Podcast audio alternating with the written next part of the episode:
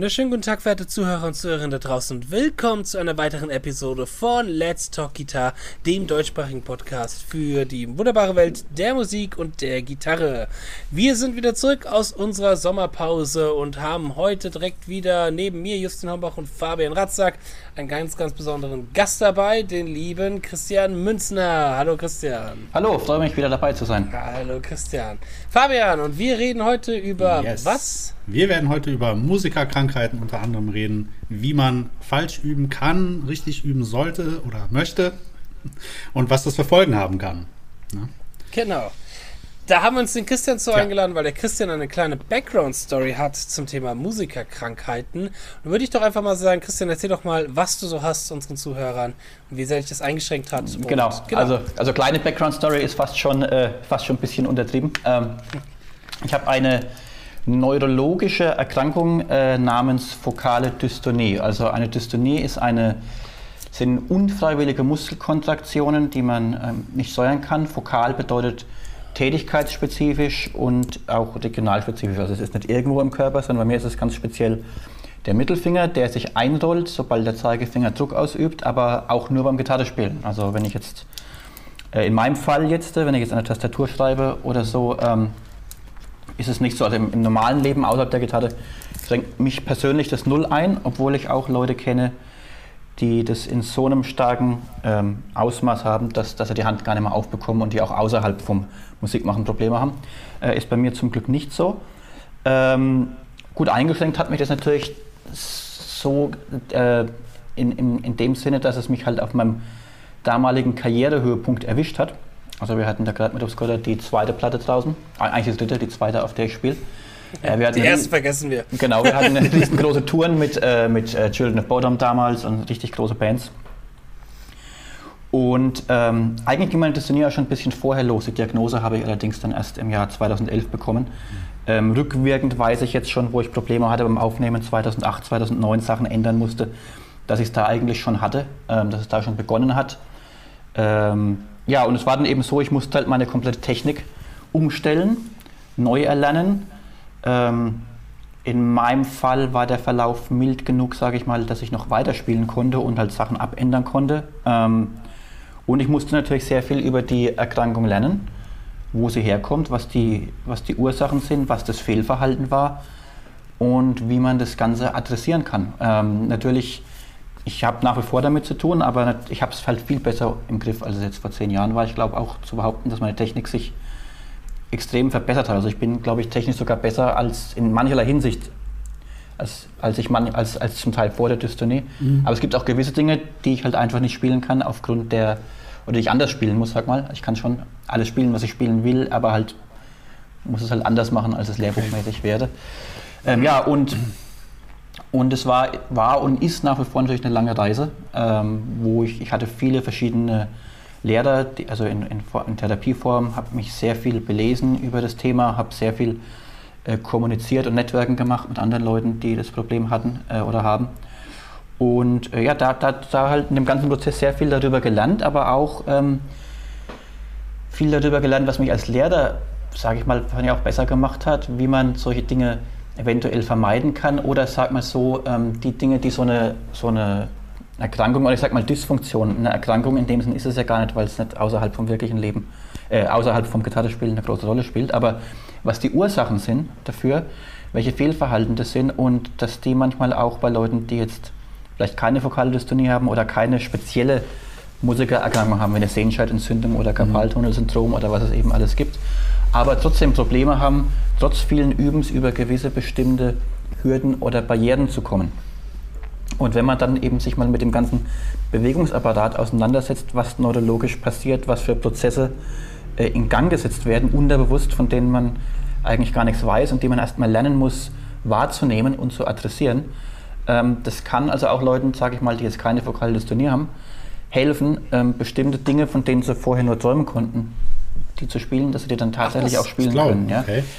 Okay. Weil man einfach das Üben, es ist eben so, ne? Wenn man Ihr wisst es ja selber, wenn man 16 ist, dann übt man halt den Kopf durch die Wand und 8 Stunden am Tag und Hauptsache so oft wiederholen, wie es geht, und dann denkt man, dass man so schnell wird, wie es geht, und wenn man älter wird, dann übt man mehr, wie sagt man auf Deutsch, also mein Therapeut sagt auf Englisch immer mindful, das heißt, bewusster. Genau, du schaust halt, warum kann ich das jetzt nicht spielen, was genau ist das Problem, man isoliert das Problem, genau, und anstatt, dass man es einfach 100-mal wiederholt mit dem gleichen Fehler, ändert man eben einfach die Fehlstellung, die man vielleicht hat. Oder schaut sich an, welche Muskelgruppen sind hier aktiv, welche Bewegung geht vor sich, und kann dann, wenn man älter ist, übt man, also ich übe jetzt nicht mehr so viel wie mit 16, aber ich würde mal sagen, dass heutzutage im jetzigen Alter und mit meinem jetzigen Bewusstsein 1 Stunde üben effektiver sein kann als 8 Stunden, wie ich 16 war. Einfach, weil man viel bewusster an die Problemstellen eben auch rangeht. Und wie gesagt, das mit der fokalen Dystonie ist eine Krankheit, die relativ, sage ich mal, jung und unerforscht ist. Also jung ist er nicht, aber sie ist erst benannt seit vielleicht 30, 40 Jahren. Mein Arzt, der Dr. Altenmüller aus Hannover, der hat rückwirkend den Robert Schumann diagnostiziert aus Briefverläufen, die der Robert Schumann mit seiner Mutter hatte.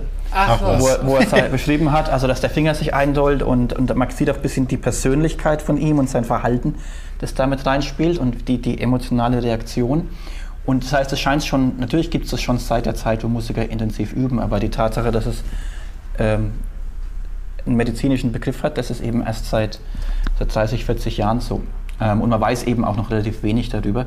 Deswegen gibt es auch noch kein Wundermittel, sage ich mal, das einfach von heute auf morgen das Problem jetzt einfach irgendwie löst. Also in meinem Fall, ich bekomme regelmäßig Botox-Injektionen in die Beugemuskulatur von meinem Mittelfinger. Weil er sich eben aus 2 Gelenken zurückzieht, und was dieses Botox macht, das schwächt die Beugemuskulatur, und wenn dann der Fehlimpuls aus dem Gehirn kommt, dann können die Muskeln diesen Einrolleffekt nicht so stark ausüben. Also ist zwar nicht so, dass ich dann 100% wie vor der Erkrankung die Kontrolle habe, aber deutlich besser als ohne natürlich. Also das ist eine medizinische Variante, die in Maßen, sage ich mal, hilfreich sein kann. Aber es ist natürlich keine Wunderwaffe, die jetzt von heute auf morgen das Problem auflöst. Und wie hast du das, so sage ich mal, das erste Mal so richtig bewusst wahrgenommen, dass da was nicht stimmt? Ja, also wann war das? Also es ist wirklich schwer zu sagen für mich, weil wenn ich mich jetzt zurückerinnere mit meinem jetzigen Wissen, dann erschließen sich mir plötzlich Dinge, die sogar schon Ende der 90er, wo ich Probleme hatte, wo ich damals bewusst war. Aber das erste Mal, wo ich bewusst gemerkt habe, oh, diese Fingerkombination, die funktioniert so nicht, das muss gewesen sein, als wir die Cosmogenesis von Obscura aufgenommen haben. Das war 2008.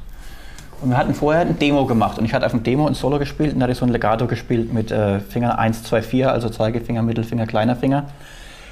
Und ich habe das gleiche Solo für die Platte nochmal neu aufgenommen und habe auf einmal gemerkt, oh, der Lauf, der funktioniert auf einmal so nicht mehr. Obwohl ich den, sagen wir, 6, 7 Monate vorher problemlos spielen konnte. Und dann habe ich damals noch, ich habe die Hand ein bisschen gedreht, dann ging es teilweise, aber auch nicht mehr so kontrolliert, und dann habe ich den Lauf geändert und habe es dann mit Tapping gespielt, aber ich habe mir nicht weiter viel dabei gedacht. Also ich dachte, vielleicht weil ich jetzt ein bisschen weniger Legato geübt habe die letzte Zeit und muss das wieder mehr üben. Habe das dann mehr geübt, und dann wurde das aber auch schlimmer. Ich habe dann mal die ersten Touren gespielt, und dann habe ich so gemerkt, oh, der Finger, der kommt nicht mehr runter an der Stelle, wo er soll. Wenn ich also den Zeigefinger, Mittelfinger, kleiner Finger gespielt habe, hat er manchmal nicht mehr getroffen, während wir auf Tour waren. Und dann habe ich angefangen, auf Tour die Fingersätze zu ändern. Also, dass ich alles, was 1, 2, 4 war, habe ich dann mit 1, 3, 4 gespielt zum Beispiel. Und wir hatten unglaublich viele Touren zu der Zeit. Also das ging Schlag auf Schlag, von der einen Tour zurück, ein paar Wochen Pause, gleich die nächste Tour, Festivals, neue Platte aufnehmen. Dann waren wir 2010, haben wir dann wieder Touren gehabt. Und dann habe ich das Einrollen bemerkt, dass der Finger sich eben einrollt. Und immer noch gedacht, das muss ich einfach durch mehr Kontratraining, durch mehr Üben einfach entgegenwirken. Und dadurch habe ich es natürlich auch immer schlimmer gemacht.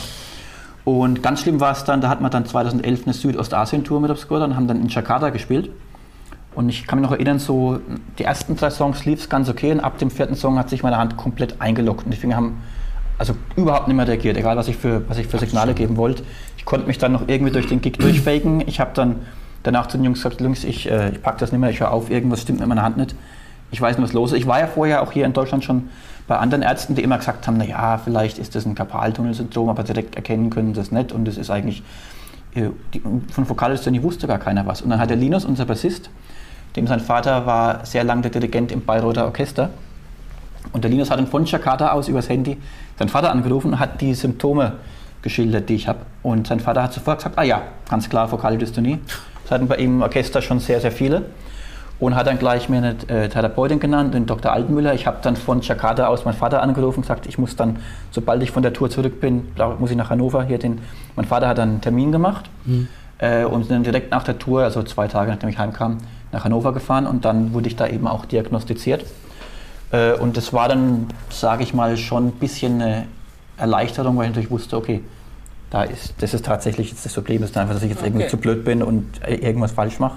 Sondern es ist tatsächlich diese Erkrankung, die es gibt. Und dann ging natürlich diese ganze Reise los, sage ich mal, wo ich mich dann mit möglichen Therapiemaßnahmen und so weiter auseinandergesetzt habe. Aber es war doch bestimmt direkt erstmal so ein Schock, wo man das so hört, oh, was ist das jetzt? Das war die Hölle, also das war echt total, vor allem, weil auch damals wir kamen von der Südostasien-Tour zurück und hatten dann gleich 4 Wochen später eine US-Headlining-Tour, die 6 Wochen ging.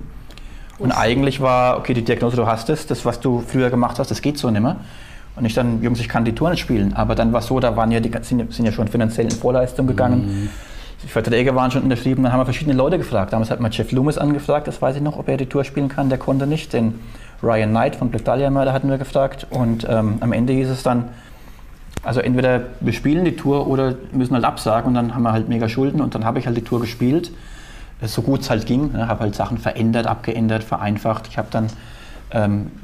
meine Technik etwas schon angefangen umzustellen, aber das ist natürlich nicht so, dass du deine Technik von heute auf morgen einfach umändern kannst. Das ist ein längerer Prozess, den du brauchst. Und das war auch was in den Jahren danach, sage ich mal, habe ich mir erstmal die Zeit genommen, das wirklich konkret alles umzuüben und so. Damals musste das natürlich Schlag auf Schlag gehen und dann, du weißt ja auch, okay, je mehr du übst, je mehr Belastung du ausübst, umso schneller verschlimmert sich die Krankheit. Das kann dann auch sein, bei vielen weitet sich dann auf andere Fingergruppen zum Beispiel aus.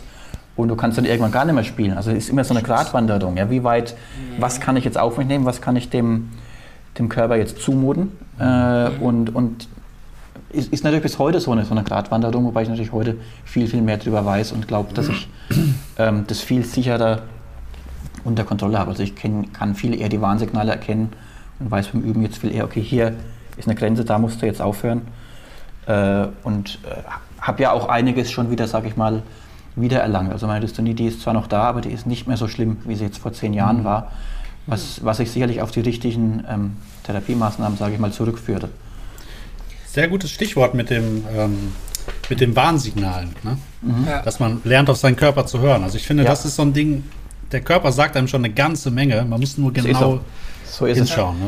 Und es ist, glaube ich, auch so ein, was du vorhin schon gesagt hast, dieser Punkt, okay, das habe ich doch mal besser gespielt, okay, vielleicht liegt es daran, weil ich jetzt in letzter Zeit nicht gut genug geübt habe oder nicht viel genug geübt habe, ist schon so ein Punkt, weil es ist ja auch ganz oft eigentlich, also im Regelfall ist es doch so, wenn man was nicht erarbeitet, eine Zeit lang geübt hat, dann bleibt diese Fähigkeit ja auch oft noch erstmal einen langen Teil wirklich da. Ja. Also, dass, wenn wirklich was drin ist, ein Lauf drin ist, wo man weiß, den kann ich ohne Probleme spielen, unaufgewärmt, dann geht das nicht so schnell weg eigentlich in der Regel. Richtig. Auch so. Richtig. Ich kann es denken, ich muss noch mehr üben, er hätte auch von mir sein können. Ja, ich glaube, das hat jeder, also jeder sagt mal, der auf einem hohen Level spielt, hat das irgendwann mal durch. Also Fokale Dystonie gibt es zum Beispiel auch nicht bei Leuten, die jetzt nur Power Chords und Punkrock spielen. Also es kommt wirklich nur, wenn du jetzt viel übst. Und ich sag mal so, es gibt ja noch andere Musikererkrankungen. Es gibt das Karpaltunnelsyndrom, was viele haben. Es gibt Leute, die chronische Sehnenscheidenentzündung haben. Aber das sind trotz allem meiner Meinung nach immer das gleiche Fehlverhalten, das man da hat. Und das wirkt sich halt zum Teil so aus und zum Teil so. Aber Leute, die, sag mal, regelmäßig Sehnenscheidenentzündungen bekommen, das ist schon auch ein Warnsignal, dass da irgendwas nicht richtig läuft und die irgendwas ändern müssen. Entweder in ihrem Verhalten, was das Üben angeht, oder in ihrem, in der Awareness, also dem Bewusstsein über den Körper, über die Bewegungen. Ja? Und das war für mich auch in der Therapie ein großer Schritt in die richtige Richtung, sage ich mal, wo ich das Ganze gelernt habe, in den Griff zu bekommen und zu verbessern und zu verhindern, dass es sich verschlimmert. Das ist das ganze Thema der... Im Englischen sagt man Somatics, ich weiß nicht, wie man da im Deutschen sagt, aber das ist das Körperbewusstsein. Es gibt verschiedene Techniken, zum Beispiel die Feldenkrais-Technik oder die Alexander-Technik, wo man erstmal lernt, den kinästhetischen Sinn wahrzunehmen, das heißt die Muskelspannungen, wo sind die aktiv, was sagt mir mein Körper. Ich habe dann viele Jahre Body-Mapping-Therapie gemacht. Body-Mapping, da lernst du im Prinzip über die ganzen Knochen, die du im Körper hast, über die ganzen Gelenke, welche Muskelgruppen sind aktiv, wenn du irgendwas spielst. Also wenn wir Gitarre spielen, also man spielt ein Legato, dann hat man oft den Fehler, was auch meiner Meinung nach viel an diesen Untersetzvideos liegt, dass man sich nur auf die Finger isoliert und komplett außer Acht lässt, was im Rest vom Körper passiert. Und viele Leute machen den Fehler, alles bleibt komplett starr und nur die Finger machen irgendwie Bewegung. Man muss aber bewusst sein, okay, das Signal kommt von hier, was sind die ganzen Muskelgruppen, wo die ganzen Neurotransmitter irgendwie die Signale geben. Ja, und der Hals ist wichtig, die Schultern sind wichtig. Das heißt, sobald der Hals verspannt ist oder Verspannung in der Schulter ist oder im Oberarm, kannst du die Verspannung im Finger schon gar nicht mehr lösen. Ja. Und dann spielst du halt mit einer hohen Verspannung. Und dann muss man auch wissen, okay, wo kommen Verspannungen her? Also, und da gibt es zum Beispiel viele Therapeuten, die versuchen, eine Fokale Dystonie nur über den emotionalen Ansatz aufzulösen, was die halbe Wahrheit ist, meiner Meinung nach, aber es ist übersimplifiziert. Also die Leute sagen dann, ja, arbeite einfach an deinen Emotionen, befreie dich von Angst und Stress und dann funktioniert es wieder. Nur die Wahrheit ist ja, du kannst ja nie in deinem Leben dich komplett davon befreien. Irgendwas Schlimmes kann dir immer passieren. Es kann immer sein, du spielst eine Show vor 20.000 Leuten und bist nervös, hast eine gewisse Angst. Die Wahrheit liegt, glaube ich, darin, das wahrzunehmen, sich dann das Bewusstsein zu lernen, okay, ich spüre jetzt das, was löst das in meinem Körper aus, wo beginnen die Verspannungen und dann anstatt darauf zu reagieren, darauf zu antworten und dann eben zu lernen, diese Verspannungen zu lösen. Man sagt, okay, ich bin jetzt nervös, ich habe jetzt vielleicht privat gerade die und die schwere Situation, das ist mir bewusst, das löst in meinem Körper die und die Verspannungen aus und die gehe ich jetzt an und löse die auf. Ich kann ja nicht, das ganze Leben ist ja nicht immer einfach nur alles oder Eierkuchen, alles easy, so ist es ja nicht. Nee. Aber man muss sich halt bewusst sein, okay, wie wirkt sich das auf meinen Körper aus, wie wirkt sich das auf mein Spiel aus, wie kann ich das eben angehen. Also das spielt natürlich mit rein und der Punkt ist eben, Emotionen wie, sage ich mal, Angst oder Stress, Nervosität, die lösen dann im Gehirn gewisse Neurotransmitter aus, die gewisse Verspannungen auslösen, oftmals bevor das in unserem Bewusstsein ist. Mhm. Und in der Meditation oder in der Zen-Philosophie lernt man ja diesen ganzen Prozess zu verlangsamen und dann eben so sehr zu verlangsamen, dass man es adressieren kann. Ich sag mal, im Bezug auf Gitarre, wenn ich jetzt 14 Noten pro Sekunde spiele, habe ich natürlich keine Zeit, den Prozess jetzt irgendwie zu verlangsamen. Man muss das natürlich dann separat in einem richtigen Slow Motion quasi trainieren. Also ich mache oft solche Sachen, dass ich zum Beispiel den Zeigefinger an der Gitarre lege, als ob ich ein Legato spielen will. Also wenn man irgendeine Figur, die nicht geht, sag einmal 18, 12 Legato zwischen kleiner Finger, Zeigefinger, Mittelfinger, so eine Richie Kotzen, Satriani-Figur. Mhm. Und dann lege ich mal den Zeigefinger hin, als ob ich das spielen will, ohne das aber dann zu spielen. Dann höre ich schon auf meinen Körper, merke ich schon, okay, dann merke ich schon, wie die Verspannung im Hals beginnt und die Schulter höher wird, die rechte. Und dann, okay, hier löst sich irgendeine Verspannung schon aus. Also kurz mal zu, du legst einfach den Zeigefinger hin, genau, bereitest dich vor, wie als ob du das spielen würdest, spielst es aber nicht. Genau. Du gehst gedanklich schon mal quasi dieses Lick durch. Genau, du verlangsamst das quasi in Ultra-Zeitlupe. Und das habe ich gelernt aus dem Buch Zen in der Kunst des Bogenschießens, da geht es eben auch darum, dass ein Europäer in Japan das Bogenschießen lernen will mit einem Zen-Meister und der lässt ihn eben lange Monate oder Jahre sogar nur den Bogen halten, ohne dass er den Schuss ausüben darf. Da sagt er, nein, du bist noch nicht weit genug, er spricht immer von dem um Nebenabsichten unbekümmerten Herz, also dass du nicht weiter denkst, oh, wenn ich das jetzt versemmel, passiert das und dann denkt der das und dann habe ich da aber die Show und das sind ja all dieser ganze Prozess, der da unterbewusst ausgelöst wird. Und das ist eine Art Meditation, wo du das verlangsamst, so langsam, egal wie langsam das ist, dass du es eben angehen kannst. Und wenn es eine Minute dauert oder zwei, bis du diese Spannung auflösen kannst, das ist aber der Weg in die richtige Richtung. Du legst den Finger hin, dann guckst du, okay, kommt jetzt die Verspannung, wie kann ich die adressieren? Ich versuche die aufzulösen. Dann lege ich den zweiten Finger hin, aber weiter gehe ich nicht. Ich sage mir, okay, ich will das jetzt heute eigentlich gar nicht spielen. Und das ist so ein längerer Prozess. Man muss sich das vorstellen wie so ein Grashalm, der sich ganz langsam durch so einen Felsblock seinen Weg bahnen. Das gibt es ja auch, das sieht man ja öfter. Und ist natürlich schwer bei der Dystonie oder bei solchen Erkrankungen, weil du natürlich nie hundertprozentig weißt, habe ich dann jetzt das Erfolgserlebnis oder nicht. Und gerade wenn du natürlich eine Karriere hast, wie das bei mir auch der Fall ist, kannst du nicht einfach sagen, ich mache jetzt 20 Jahre Slow-Motion-Training. Also kannst du schon, da muss dann die Karriere aufhören. Wer weiß, ob du in 20 Jahren nochmal anknüpfen kannst oder da überhaupt noch lebst. Also das sind solche Überlegungen halten. Bei mir, ich versuche halt so einen Mittelweg zu gehen. Natürlich kann ich, wenn ich jetzt eine Live-Gig spiele, dann muss ich manchmal mit Fehlstellungen spielen oder wenn ich aufnehme, aber ich weiß dann eben auch, okay, vor der Show oder nach der Show mache ich immer wieder diese Body-Mapping-Übungen, wo ich mich auf meine Muskelspannung versuche zu adressieren, mache immer wieder dieses Slow-Down-Training, auch auf Tour über den Tag verteilt. Wenn ich Zeit habe, auch beim Üben immer wieder zu Hause Pausen, dann einfach mal auf den Boden legen, gucken, wo sind die Spannungen gerade aktiv. ja, und dann auch einfach immer wieder dieses Slow-Down-Training zwischendurch machen, um das Ganze halt so gut wie möglich in Balance zu halten. Also ich sag mal so, ein Therapeut, der nur darauf aus ist, jetzt die Fokale Dystonie aufzulösen, der wird natürlich sagen, keine Platten mehr machen, keine Gigs mehr spielen, nicht mehr unterrichten, ist klar, aber ja, das ist halt so eine Überlegung, also das... Aber ich sag, es ist ja auf der anderen Seite, das finde ich gerade ganz spannend, man kann ja auch so Übungen nutzen, um, ich sag mal, ein bisschen präventiv zu sein. Absolut. Weil das ist auch so etwas, ich sitze halt auch oft hier und überlege mir halt einfach, was kann ich denn jetzt noch üben? Außer wenn der Christian mal wieder Musik schreibt, dann weiß ich, was man üben muss, aber sonst sitzt man ja und überlegt, ja, und dann geht man auf ganz extreme, ich sag mal, Kleinigkeiten, die vielleicht ein bisschen zu extrem sind. Das liegt noch 2-3 BPM schneller oder das. Genau. Aber statt dass ich mal hinzugehen, einfach mal eben sowas zu machen, wirklich sich mal Bewegungen noch bewusster zu machen und Bewegungen langsam in Zeitlupe bewusst zu machen. Ja. Das finde ich gerade sehr interessant. Das, glaube ich, schaue ich mir mal für meinen Übungsplan an. Das sind wir ja auch wieder bei dem Thema, selbst wenn man jetzt keine Erkrankung hat oder kein sag mal, Problem in der Art hat, wie ich vorhin schon erwähnt habe, es gibt dann ja trotzdem Dinge, wo man nicht weiterkommt. Und dann ist, anstatt das 1000-mal zu wiederholen, der Weg, man sich bewusst zu machen, welche Abläufe passieren in meinem Körper, wie kann ich die adressieren, und dann kann es tatsächlich sein, dass man Dinge, die halt vorher nicht gehen. Ich meine, ich sag mal so, dieses, was der Joe Grady macht mit diesem, das ist ja was relativ Ähnliches. Das ist relativ ähnlich, also er schaut dann ja auch sich an, das ist ja auch eine Art Body-Mapping, wo er anschaut, welche Muskelgruppen sind quasi aktiv, und gut, das können die Zuhörer jetzt nicht sehen, aber ich habe ja dieses Buch mal mitgebracht, What Every Musician Needs to Know About the Body von Barbara Conable, gibt es auf Amazon, kann ich empfehlen, also da sind ganz viele Grafiken halt drin, wie die vom Skelett, wo halt dann auch beschrieben ist, welche Muskelgruppen sind aktiv, wenn du was spielst. Da wird auch ein bisschen Alexander-Technik gelernt. Das ist zum einen präventiv gut für Leute, die Angst haben, weil sie halt viel üben, so eine Erkrankung zu bekommen. Oder Leute, die vielleicht merken, sie sind gerade in so einem Breaking Point. Oder auch einfach Leute, die merken, sie haben jetzt so ein Top-Level erreicht und kommen trotz ihrem Üben da gerade nicht mehr drüber weg. Mach mal einen Link rein in die Show Notes. Also ist extrem hilfreich. Also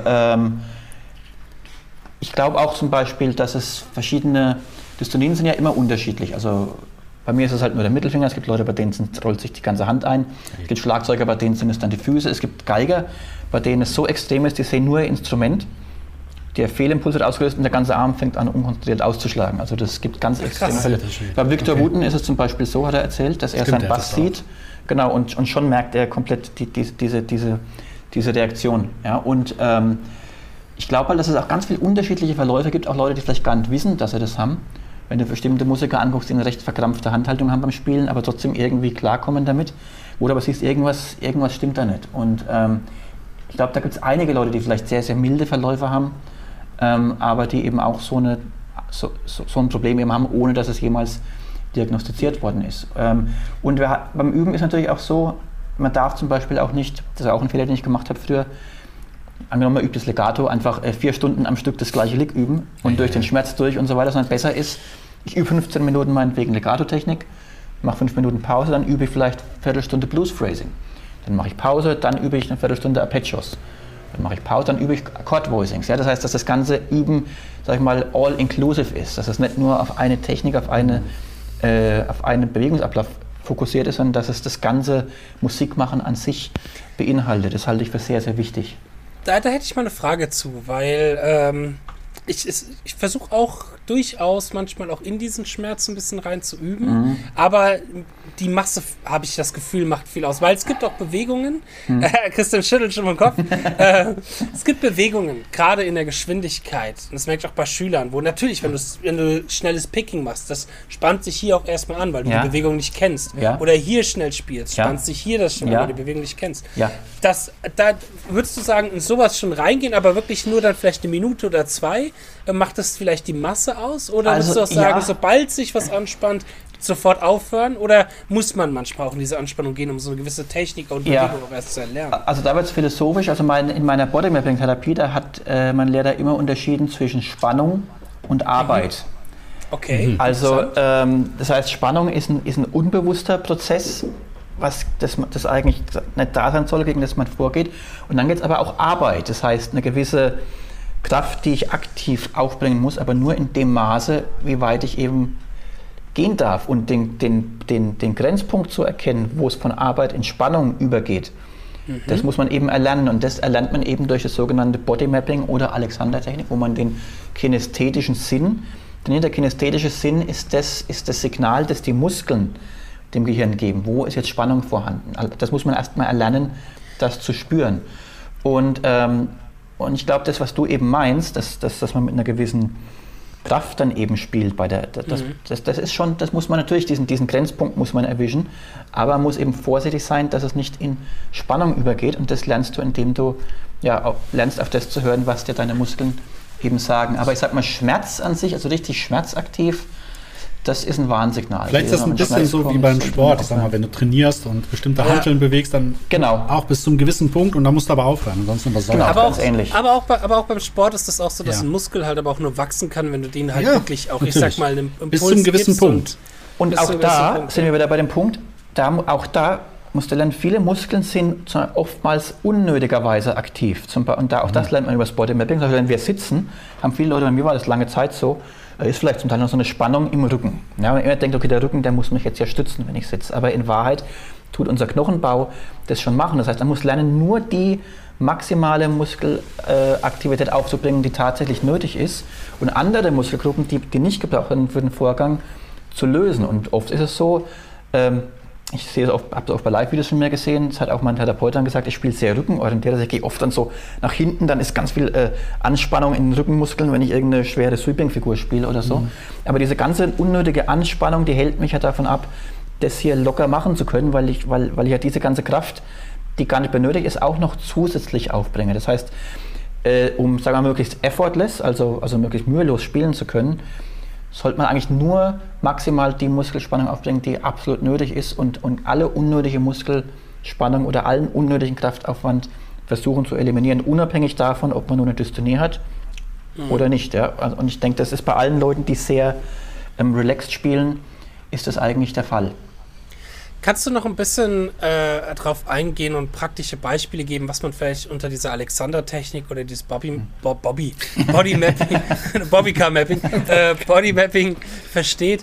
Ich sag mal, die Alexander-Technik, das ist so ein Begriff, den man schon ein paar Mal gehört hat, aber ich glaube, der ist eher praktiziert bei sowas wie Klavierspieler, Geigenspieler, weil da auch dort natürlich in der Musik eine Virtuosität, einen höheren, ich will jetzt nicht sagen Stellenwert, aber auf der Gitarre hast du halt auch eben viele, die nur Akkorde spielen und nie das Level machen, wie jetzt ein klassischer Pianist. Richtig. Aber ich glaube, das ist für alle wichtig, einfach sich mit sowas noch ein bisschen auseinanderzusetzen. Genau, deswegen. Also mein Problem am Anfang war auch, als ich dann die ersten Therapiestunden hatte, war das für mich vom aktuellen Gitarrespielen viel zu weit weg. Also ich habe es gar nicht verstanden, was soll das mit meinem aktuellen Problem zu tun haben. Und es hat echt Jahre gedauert, bis ich diese Connections gemacht habe und das intuitiv verstanden habe. Also mal in den ersten Stunden legt man sich einfach auf den Boden, auf den Rücken und dann heißt es, okay, jetzt, so als ob du dich ins Bett legst. Im Grunde auf dem Boden ist ja besser, weil du eben eine harte Oberfläche hast.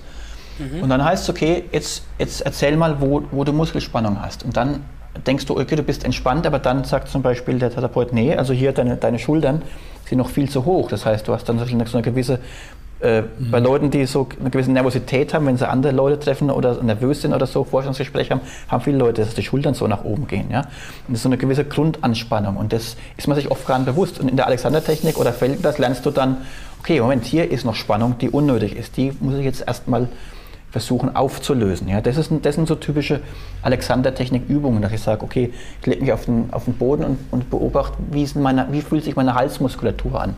Ist hier eine Spannung vorhanden oder ist mein Hals möglichst frei und gelöst? Und das muss man erstmal lernen, die Signale wahrzunehmen und dann das zu adressieren. Andere Sachen zum Beispiel sind, bei der Gitarre ist es oft so, wenn Leute beim Bodymapping, sage ich mal, das Bodymapping zeigt dir, okay, welche Muskelgruppen sind aktiv, wenn ich irgendwas spiele. Und viele Gitarristen machen den Fehler, bei vielen Leuten, die eine sehr verkrampfte Handhaltung haben, siehst du, dass das Daumengelenk zum Beispiel hier sehr prominent ist. Der Daumen geht aber eigentlich bis zum Handballen hier runter. Also wenn der Daumen richtig gemappt ist, geht er eigentlich bis hier hin. Bei vielen Leuten ist er, was bei mir so war, da falsch gemappt und er geht nur bis zum zweiten Gelenk. Und dann habe ich hier eine andauernde Anspannung da, die mich davon abhält, die anderen Finger...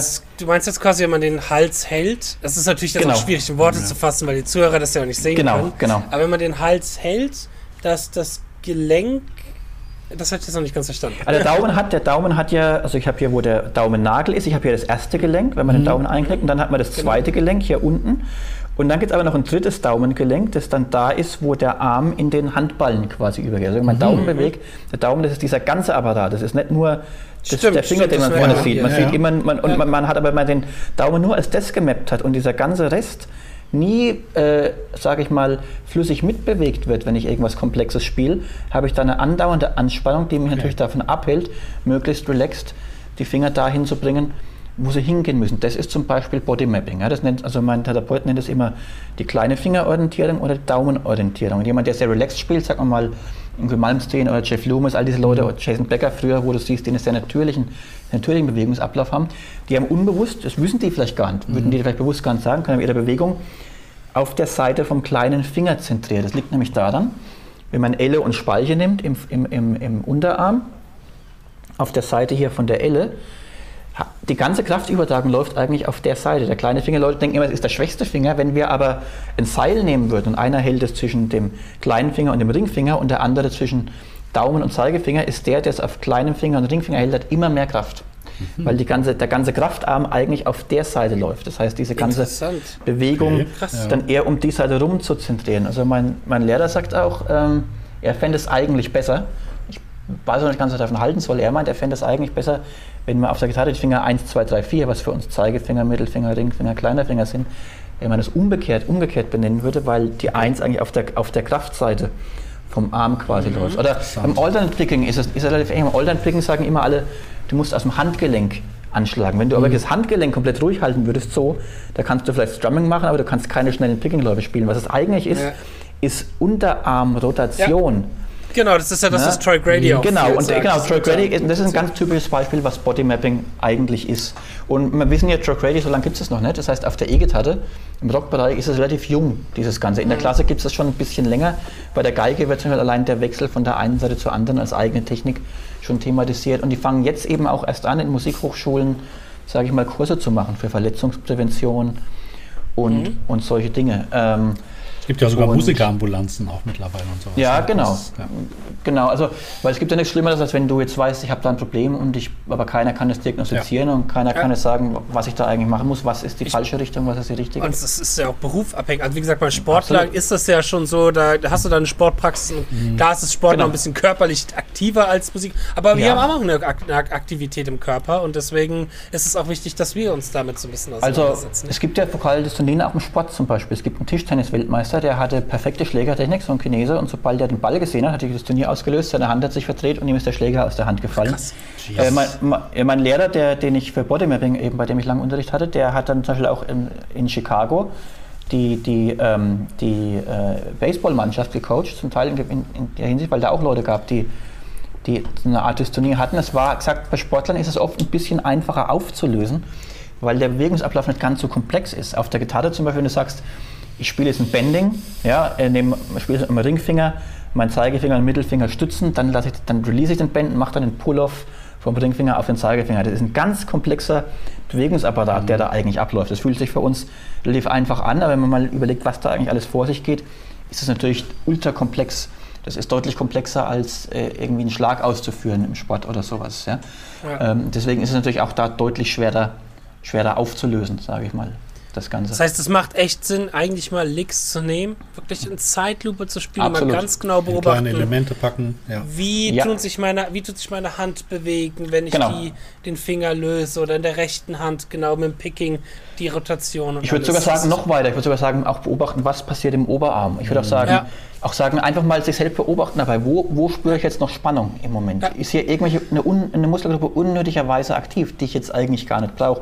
Daher kommt ja auch das Phänomen, dass Leute sagen, oh, daheim konnte ich das super spielen, daheim hat es noch geklappt, wieso, jetzt klappt es immer, kaum gehe ich auf die Bühne, versemmel ich es dann? Ja, okay, weil sobald dann jemand auf die Bühne geht, kommt eine gewisse Nervosität, es führt zu einer gewissen Anspannung, es ist zusätzliche Muskelspannung, die den Körper davon abhält oder sich, sagen wir mal, leicht zu bewegen und die natürlich im Weg ist.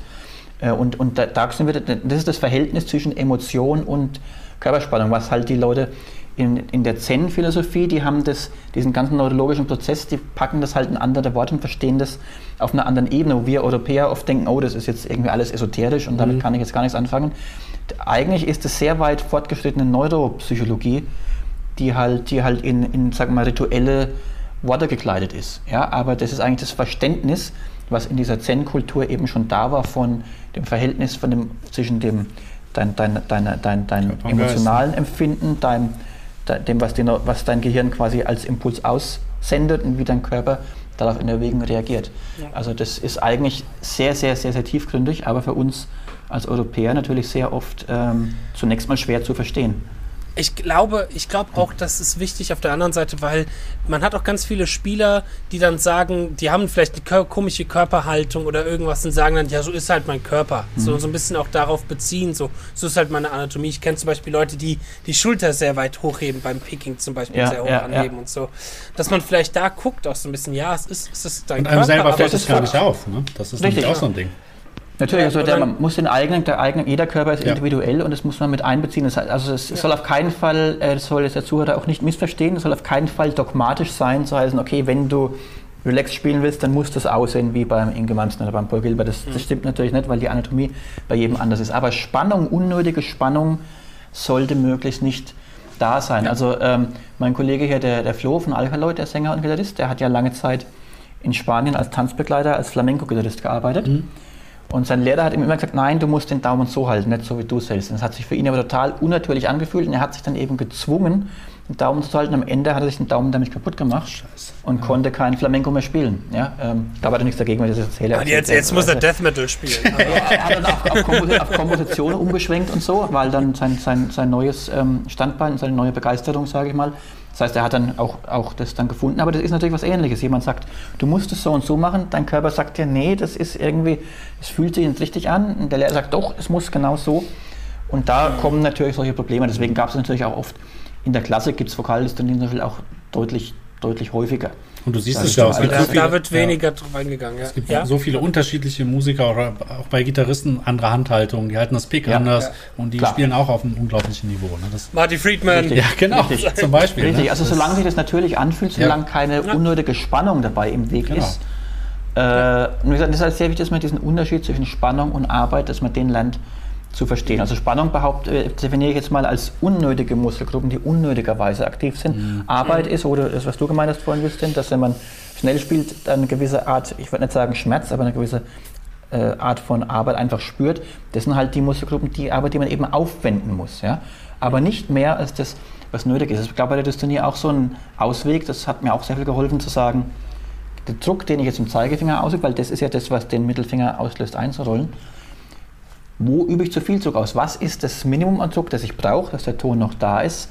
Ab wo ist es zu viel? Einfach zu lernen, okay, das Maximum von Druck, was ich ausübe, genau den Punkt zu lernen, zu erwischen und eben nicht zu viel auszuüben. Und auch hier sind wir wieder dabei, wenn das Ganze in dem Buch Effortless Mastery zum Beispiel, das wird ja auch unter Musikern viel gelesen, habe ich hier von Kenny Werner, da ist das 7. Kapitel, das nennt sich Teaching Through Fear oder so ähnlich.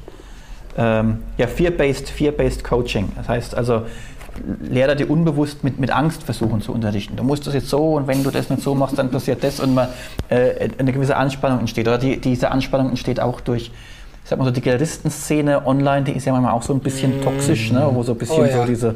Bisschen ist gut. Genau. Also, und das führt natürlich bei vielen Leuten, die eine gewisse Unsicherheit haben, die ihren Selbstwert über die Gitarre, sage ich mal, definieren, zu einer unbewussten Anspannung, wenn sie was Schweres spielen. Und wenn du das über einen längeren Prozess aufrechterhältst, über einen längeren Zeitraum, dann können natürlich sich Probleme langfristig manifestieren, aus denen du dann eben so schnell nicht mehr rauskommst. Ja. Dann halt echt lieber faken, dass man es kann und sich dafür nicht verletzen. Genau. Genau. Also ich sag mal so, das ist einfach auch, für mich war das so, wo ich dann die Diagnose hatte und durch die Dystonie habe ich, glaube ich, eine Wahrnehmung bekommen, auch für Musik als Gesamtes. Ich habe gewusst, das viel mehr schätzen zu lernen. Ich glaube, dadurch habe ich auch als Komponist besser geworden zu sein, habe nicht mehr meine komplette Identität darauf ausgelegt, ob ich jetzt das Legato-Lick spielen kann oder nicht. Aber natürlich ist es, eine gewisse Zeit lang ist es bei vielen Leuten so. Und dieser All-Inclusive-Approach, dass man sagt, ich kenne viele Leute, die sagen, die halt sehr viel schwerere Fälle von Dystonie haben, die halt ihr Instrument gar nicht mehr spielen können. Die sagen dann, ich bin trotzdem noch Musiker. Ja, Musik machen geht ja im Kopf los. Klar, halt, Jason Becker ist ein gutes Beispiel. Ganz extremes Beispiel. Ja. Und dieser all-inklusive Ansatz, der ist, glaube ich, sehr, sehr wichtig, dass man eben nicht nur auf eine spezielle kleine Tätigkeit sein Selbstwert als Musiker quasi den davon abhängig macht und den darauf definiert. Das stimmt. Du hast vorhin was erzählt, dass du auch so ein bisschen geguckt hast, wo übe ich Druck aus, wie kann ich Druck vermindern? Gibt es da auch Hilfsmittel, ich sag mal, neben diesen Botox-Spritzen, die dir da helfen, eventuell dünnere Saiten, eine niedrige Saitenlage, genau, oder du hast ja etwas, was in letzter Zeit in den Videos sehr präsent ist, dieser Handschuh, genau, den ja auch zum Beispiel jemand wie von Scott Baseless, dieser Bassist, der hat das ja auch. Stimmt, genau, das auch. Genau. Vielleicht gibt es dazu was zu sagen. Ja. Genau, also die tiefe Saitenlage hilft mir natürlich komplett. Ich habe so tief wie möglich und so hoch wie nötig, also ohne dass das System killt. Aber meine Gitarren sind schon so eingestellt, dass wenn ich jetzt Legato spiele oder Tapping mache, dass da wirklich nur der wenige Druck, den ich brauche, nötig ist. Und das hilft mir natürlich ganz extrem. Also ich komme damit deutlich besser zurecht und kann damit viele Dinge spielen, die lange Zeit undenkbar waren. Ich spiele halt auch dünnere Saiten. Ich habe auch mit 8er Saiten experimentiert, die waren mir dann zu schlappig. Also ich auch für die Rhythmussaiten noch einen gewissen Punch brauche bei den Death Metal Sachen und so. Aber ich habe jetzt 10er Sätze auf D-Tuning. Das ist relativ dünn. Früher hatte ich 12er gespielt bei Necrophages, da ich halt noch, wo ich noch keine Dystonie hatte. Und das hilft natürlich extrem. Der Handschuh hilft mir sehr, aber der Grund, warum der Handschuh hilft, das ist ein sogenannter Sensory-Trick, der bei Fokale Dystonie hilft, wo du dein Gehirn austrickst, indem die Oberfläche sich anders anfühlt. Es gibt zum Beispiel auch diese Gummiaufsätze, die man auf den Finger macht, dann spürst du die Seite oder das Holz gar nicht mehr unter dem Finger. Und dann hast du auch keine dystonischen Symptome, damit kann man aber nicht wirklich spielen, weil dann durch das Leiden und so weiter nicht möglich ist. Durch den Handschuh ist es aber schon so, das Gehirn kriegt einen anderen Impuls. Das Problem bei den Sensory Tricks ist, die nutzen sich ab mit der Zeit. Also der Handschuh am Anfang hatte super funktioniert, da konnte ich sogar 1, 2, 4 Fingersätze, die sonst nicht gehen, spielen. Das Gehirn gewöhnt sich wiederum an den Trick und über einen längeren Zeitraum nutzt sie das wieder ab. Man kann aber dann die Oberfläche wieder ein bisschen verändern, dass es sich wieder ein bisschen anders anfühlt. Wahnsinn, ne? Und es hilft auf jeden Fall noch. Es gibt Leute, die spielen mit einem Spiegel. Also wenn ich vor dem Spiegel spiele und im Spiegel meine Hand angucke, dann werden die Symptome auch weniger, weil das Gehirn dann denkt, das wäre die andere Hand. Verrückt. Und dann, Wahnsinn, ne? Das ist so. Und dann löst sich das quasi. Es gibt Pianisten, die spielen komplette Gigs mit dem Spiegel. Bei mir so gut funktioniert das leider nicht. Aber es gibt Fälle, bei denen das gut genug funktioniert. Es gibt Leute, die machen sich zum Teil so eine Art Splint hin, dass der Finger eben sich nicht einrollen kann. Ich weiß nicht, was ich davon halten soll, weil das immer wieder das führt wieder eine gewisse Spannung, übt das ja wieder aus. Gab es da nicht mal so einen Pianisten, der das gemacht hat, der immer seinen Finger dann so... Wer war das denn mal? Schumann, ja, glaube ich. Schumann, der hatte ja Fokale Dystonie, er wusste es halt nicht, was damals nicht benannt war. Und er hat dann Schnürde an die Decke gemacht, genau, und so. Aber bei ihm liest du eben auch aus diesen Briefverläufen mit seiner Mutter, die es eben gibt, liest du raus, was das für ein Typ war von der Persönlichkeit. Also der war sehr verkrampft, er hat das Ganze sehr als Wettbewerb gesehen. Ich weiß nicht, Clara Schumann war das seine Frau, seine Tochter war das, glaube ich, ne, die dann seine Werke gespielt hat. Und er hat dann so eine gewisse Konkurrenz gespürt zu ihr.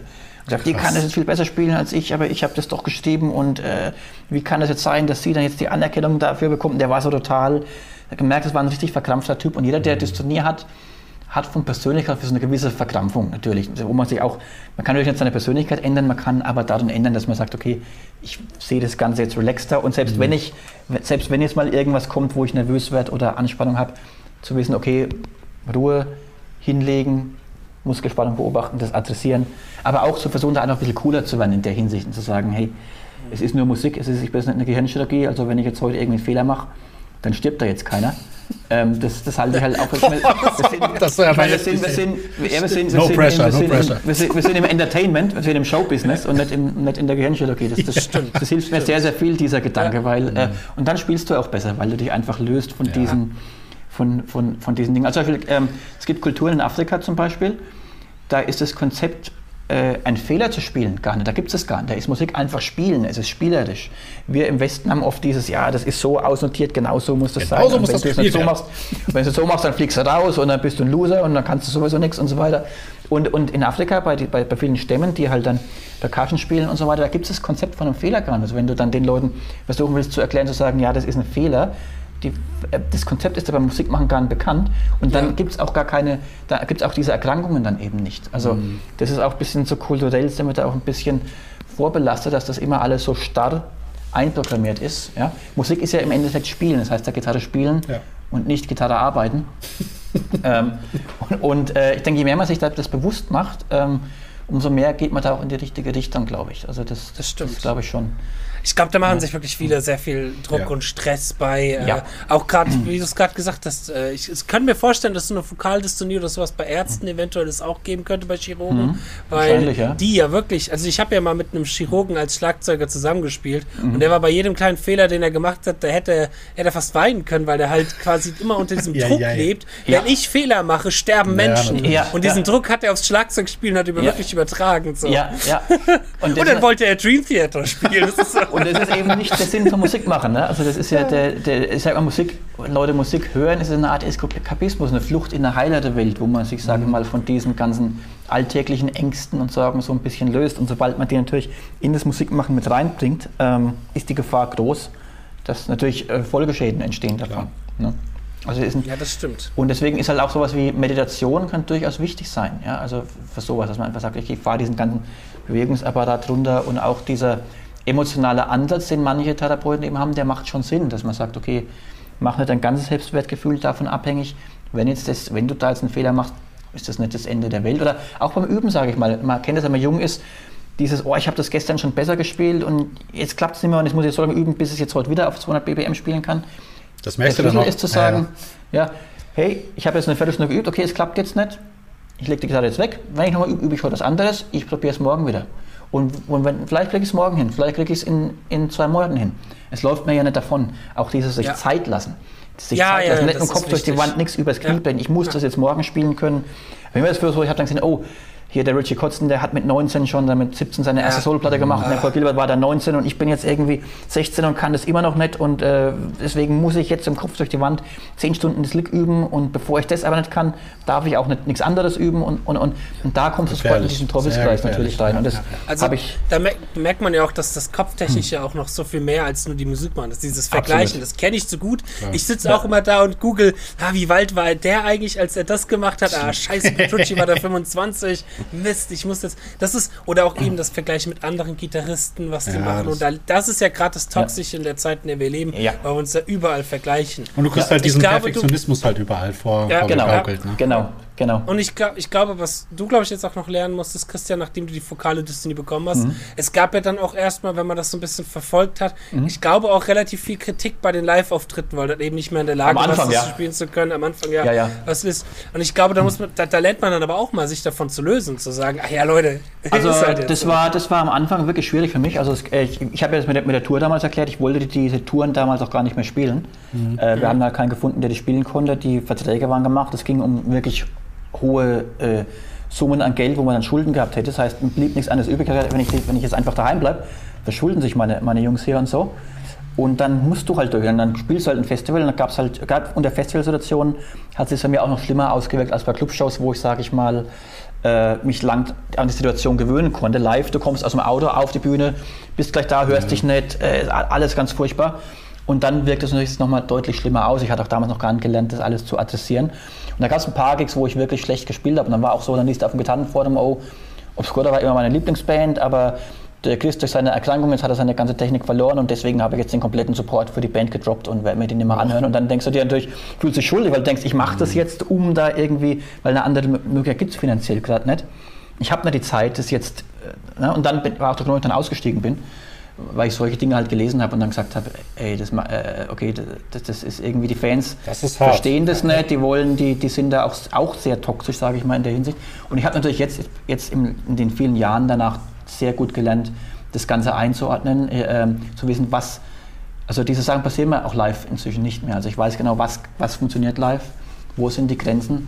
Einfach dieses zu lernen, okay, diese Angst, die du vielleicht hast, die ist da, aber ich kann meine Muskelspannung adressieren, ohne dass sich das eben darauf jetzt auswirkt. Meine Live-Performance wird man zum Beispiel, gerade durch die Botox-Therapien jetzt, habe ich dann so meine besten Live-Performances, die waren in der Zeit nach der Dystonie, aber mit der Botox-Therapie und dem angewandten Body-Mapping, die waren besser, wenn ich die Videos sehe, als in Zeiten von vor der Erkrankung. Aber natürlich, es gibt so ein paar Gigs eben in der Zeit direkt nach der Diagnose, wo halt einfach Gigs ohne Ende anstanden, wo es keinen Ausweg gab. Die waren natürlich zum Teil Gigs dabei, wo ich schon sagte, das ist es nicht so gut gelaufen bei der Show und so. Ja. Wenn du natürlich dann ein Video auf YouTube hast, wo natürlich auch noch der Mix aus dem Mischpult, wo du natürlich die Gitarre auch noch mal viel lauter hörst, als es jetzt in der echten Live-Situation ist, und dann kann online jeder draufhauen und dann liest du das und dann geht ja dieser Prozess wieder los in deinem Gehirn. Dann ist ja wieder dieses Evolutionäre, dass da, okay, da ist eine Angstreaktion und dann, das ist bezogen auf die Bewegungsabläufe, und dann feuert es neurologisch wieder, dann feuern diese Neurotransmitter wieder.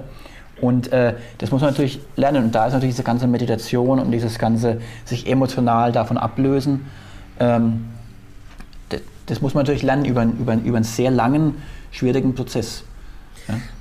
Wie ist das jetzt so? Wie würdest du dich jetzt auf Touren vorbereiten? Weil du hast ja jetzt im Winter zwei Touren mit Obscura, eventuell dann halt auch noch mit Eternity's End. Ja. So, okay, da kannst du notfalls sagen, ja Justin, das ist technisch, mach du mal. Das ist einer der Gründe natürlich, warum ich oft einen sehr guten zweiten Gitarristen in Band habe. Aber es ist natürlich so, also ich bereite mich jetzt ja schon auf die Touren vor. Also großer Unterschied ist im Vergleich zu früher.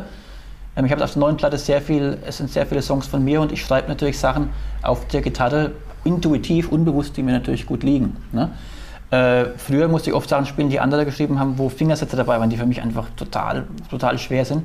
Bei mir selber weiß ich schon durchaus, ich achte beim Schreiben nicht wirklich darauf, man schreibt halt oft unbewusst so. Klar. Das heißt, im Set sind jetzt sehr viele solche Sachen, die einfach von mir geschrieben sind, die mir einfach liegen. Ich weiß dann oft, okay, ich schaue mir vor jedes Pattern an, wenn irgendeine Apache-Sequenz ist, okay, geht die mit den traditionellen Fingersätzen, zum Beispiel bei Sweepings, mache ich jetzt halt inzwischen dieses im Malmsteen-Ding bei 3 Seiten Sweeps, dass die Hand wie ein Akkord da liegt und die rechte Hand das einfach macht. Das geht in Bezug auf die Dystonie viel besser. Mhm. Dann gibt es andere Dinge, die ich halt mit 1, 3, 4 noch kompensieren muss, die schaue ich mir vorher an und lege mir das wirklich alles so zurecht. Also jeder Fingersatz ist wirklich 100% definiert, dass ich genau weiß, mit welchem Finger mache ich das. Und auch, ich habe immer so gewisse jetzt im Set in den Songs, gewisse Entspannungspunkte, wenn ich dann weiß, okay, da ist jetzt eine Figur, die löst die Dystonie aus, ich komme im Moment einfach nicht drum rum. Aber da ist jetzt eine Figur, wo der Akkord steht, wo ich das dann wieder auflösen kann durch das Korrigieren der Handhaltung. Also wo sind diese Micro-Movements, wo ich dann das innerhalb vom Song auch korrigieren kann. Das heißt, da ist natürlich der Vorbereitungsprozess für mich deutlich arbeitsaufwendiger als jemand, der jetzt keine Dystonie hat. Ich schaue dann auch, wenn ich jetzt irgendeinen sehr schweren Song übe, dass ich dann danach wieder diese Übungen mache, dass ich mich auf den Boden lege, meine Muskelspannung beobachte, dass ich wieder diese Übungen mache, den Finger an die Gitarre lege, ohne weiterzuspielen, um zu versuchen, diese Fehlsteuerungen zu adressieren. Zum Teil auch, was ich auch mache, ich bereite mich halt, war früher auch ein Fehler, ich habe mich nicht lang genug davor vorbereitet. Also früher habe ich so 6 Wochen von der Tours üben angefangen, inzwischen fange ich ein halbes Jahr vorher an und wirklich nur auf ultra langsamem Tempo am Anfang, ohne über das Tempo zu gehen, wo ich mich wohlfühle. Und da lernst du ja entspannt zu sein. Auch, ne? Genau, also ich übe die Songs, aber ich übe sie auf einem langsamen Tempo, und während ich die Songs übe, ist es halt sehr weit unter der Obergrenze von dem, was ich kann, und ich habe dann daher die Kapazität mental, diese Sachen wie die Körperspannung zu adressieren. Also ich kann irgendeinen Riff spielen, also irgendeinen Obscura-Song oder irgendein Solo, und dabei denken, okay, was macht jetzt eigentlich meine rechte Schulter? Wie fühlt sich eigentlich mein Hals an? Wo ist jetzt Spannung im Oberarm vielleicht? Ja? Kann ich die, während ich spiele, auflösen? Das geht natürlich, wenn ich auf dem Originaltempo bin und dann kommen irgendwelche Sextolen auf 130 BPM, ist das natürlich nicht machbar. Aber in diesem Slow-Motion-Prozess kannst du das noch machen, und du kannst das im Grunde genommen in deinen, sage ich mal, in deinen Bewegungsablauf einprogrammieren, das zu adressieren. Und dann, wenn du dann schneller wirst, dann kannst du auch schaffen, das unbewusst. Wie so ein Automatismus dann, ne? Genau. Deswegen glaube ich auch, dass der Weg aus so einer Erkrankung heraus nicht der Weg ist, dass man einfach nicht mehr spielt, sondern ich glaube, dass der wirklich durchs Spielen und durch das richtige Adressieren, dass das es eben dann verbessert im Lauf der Zeit. Also davon bin ich durchaus überzeugt, dass das so ist. Also ich merke zum Beispiel, jetzt früher war das so, das ist mir erst gestern aufgefallen. Früher war es so, wenn ich Powerchords gespielt habe, so vor 10 Jahren, bei einem Powerchord hat sich der Mittelfinger ein bisschen eingeholt, und manchmal haben sich die Powerchords so ein bisschen verzogen und klangen dann falsch intoniert. Und wenn ich jetzt heute spiele, und es ist mir überhaupt bewusst geworden, ich habe jetzt auch 1,5 Jahre kein Botox mehr bekommen, weil ja eben keine Shows waren durch Covid und so. Wenn ich heute spiele und ich spiele Powerchords, das passiert nicht mehr. Also das passiert nicht mehr, dass der Finger sich bei den Powerchords eindollt, und ich kann die ohne Probleme wieder komplett richtig intoniert spielen, wo ich merke, okay, irgendwas muss ich richtig gemacht haben, irgendwas geht auf jeden Fall schon mal in die richtige Richtung, weil viele Probleme, die ich vor 10 Jahren hatte, die habe ich definitiv nicht mehr, auch wenn die Dystonie noch da ist. Aber viele Dinge von früher, die kann ich jetzt wieder problemlos kontrollieren. Deswegen glaube ich halt, dass dieser Ansatz, den ich gelernt habe über die vielen Jahre, dass der auf jeden Fall in die richtige Richtung geht. Krass. Ja, aber das ist doch auch, ich sag mal, ein schöner Endfazit zu sagen, Leute, hört nicht auf mit Spielen, durch Spielen wird alles besser, aber spielt bewusst. Sehr, sehr schön. So, ja, sehr interessant auch. Sehr interessant. Mega interessant, Christian, weil wir kommen jetzt auf die 60-Minuten-Marke. Ja, ich sehe es gerade. Ja. Und der Ingwi will die ganze Zeit spielen, merke ich hier. Ja, super, super spannend auf alle Fälle. Ein Thema, was, glaube ich, viele auch interessiert, weil es hat eben, man hat auch so ein bisschen natürlich als Musiker Schiss davor. Ja, ja. Man hat immer Angst davor. Ich weiß noch, wie ich meine erste Sehnenscheidenentzündung hatte mit 16 und nicht erstmal zum Arzt gerannt bin und gesagt habe, habe ich ALS. Ich habe Jason Becker gehört, habe ich ALS. Ja, klar. Erstmal alles testen lassen und alle Foren im Internet. Genau. Und ja, laut Internet hast du eh Krebs. Ja, klar. Sowas alle Symptome. Also Selbstdiagnose im Internet ist das Allergefährlichste, was man machen kann. Ja. Aber ich sag mal, das wichtigste Statement ist eigentlich, sich zu denken, es ist doch nur Musik. Also Musik, ich glaube, das entspannt einen eigentlich schon am meisten. Das ist doch nur Musik. Es ist nur Musik, es stirbt keiner, es überlebt keiner. Genau. Wir enden auch damit nicht den Hunger nur. Selber lachen, wenn du Fehler machst, mein Gott. Genau. Passiert jedem. Menschen machen Fehler. Ja. Das macht die Menschen auch sympathisch. So ist es. Nicht perfekt sein wollen und nicht besser wollen als andere, weil das stresst einen auch nur noch umso mehr, weil das sieht man nicht. Genau, vergleich dich nicht mit irgendjemand anderem, vergleich dich nur mit dir selber, wie du am Tag versuchst, besser zu sein, wie du am Tag vor warst. Und besser zu sein kann viele verschiedene Sachen heißen. Es muss nicht heißen, dass die Sextolen jetzt auf 160 statt auf 150 spielt, sondern es kann auch heißen, dass ich die Anspannung da auflöse. Ich war heute entspannter, ich war relaxter. Und dass man sich selber mehr kennenlernt und mehr akzeptiert, wenn halt auch Dinge mal nicht so laufen, wie sie laufen. Ganz richtig. Ja, sehr schön. Ja, super, Christian. Dann vielen herzlichen Dank, dich dabei gehabt haben. Ja, sehr gerne. Ich hoffe, dass ich nicht auch durch Eternity's End irgendwann bald mit Schmerzen hier liege mit der Christian. Warum? Genau, wenn du dann Aufkalt bist und nie bekommst, dann liegt sofort an den Fingersätzen, die ich schreibe. Ja, genau. Ach je. Ja, schön. Sehr, sehr schön. Das war doch mal eine super spannende Folge. Immer wieder gern gesehen hier als Gast in der Show, Christian. Und dann würde ich sagen, belassen uns dabei, bedanken wir uns bei den Zuhörern da draußen, die hier zugehört haben. Danke, Christian, wie gesagt, nochmal, dass du da warst. Danke, lieber Fabian, fürs Podcasten. Und dann würde ich sagen, auf Wiederhören. Auf Wiederhören. Auf Wiederhören.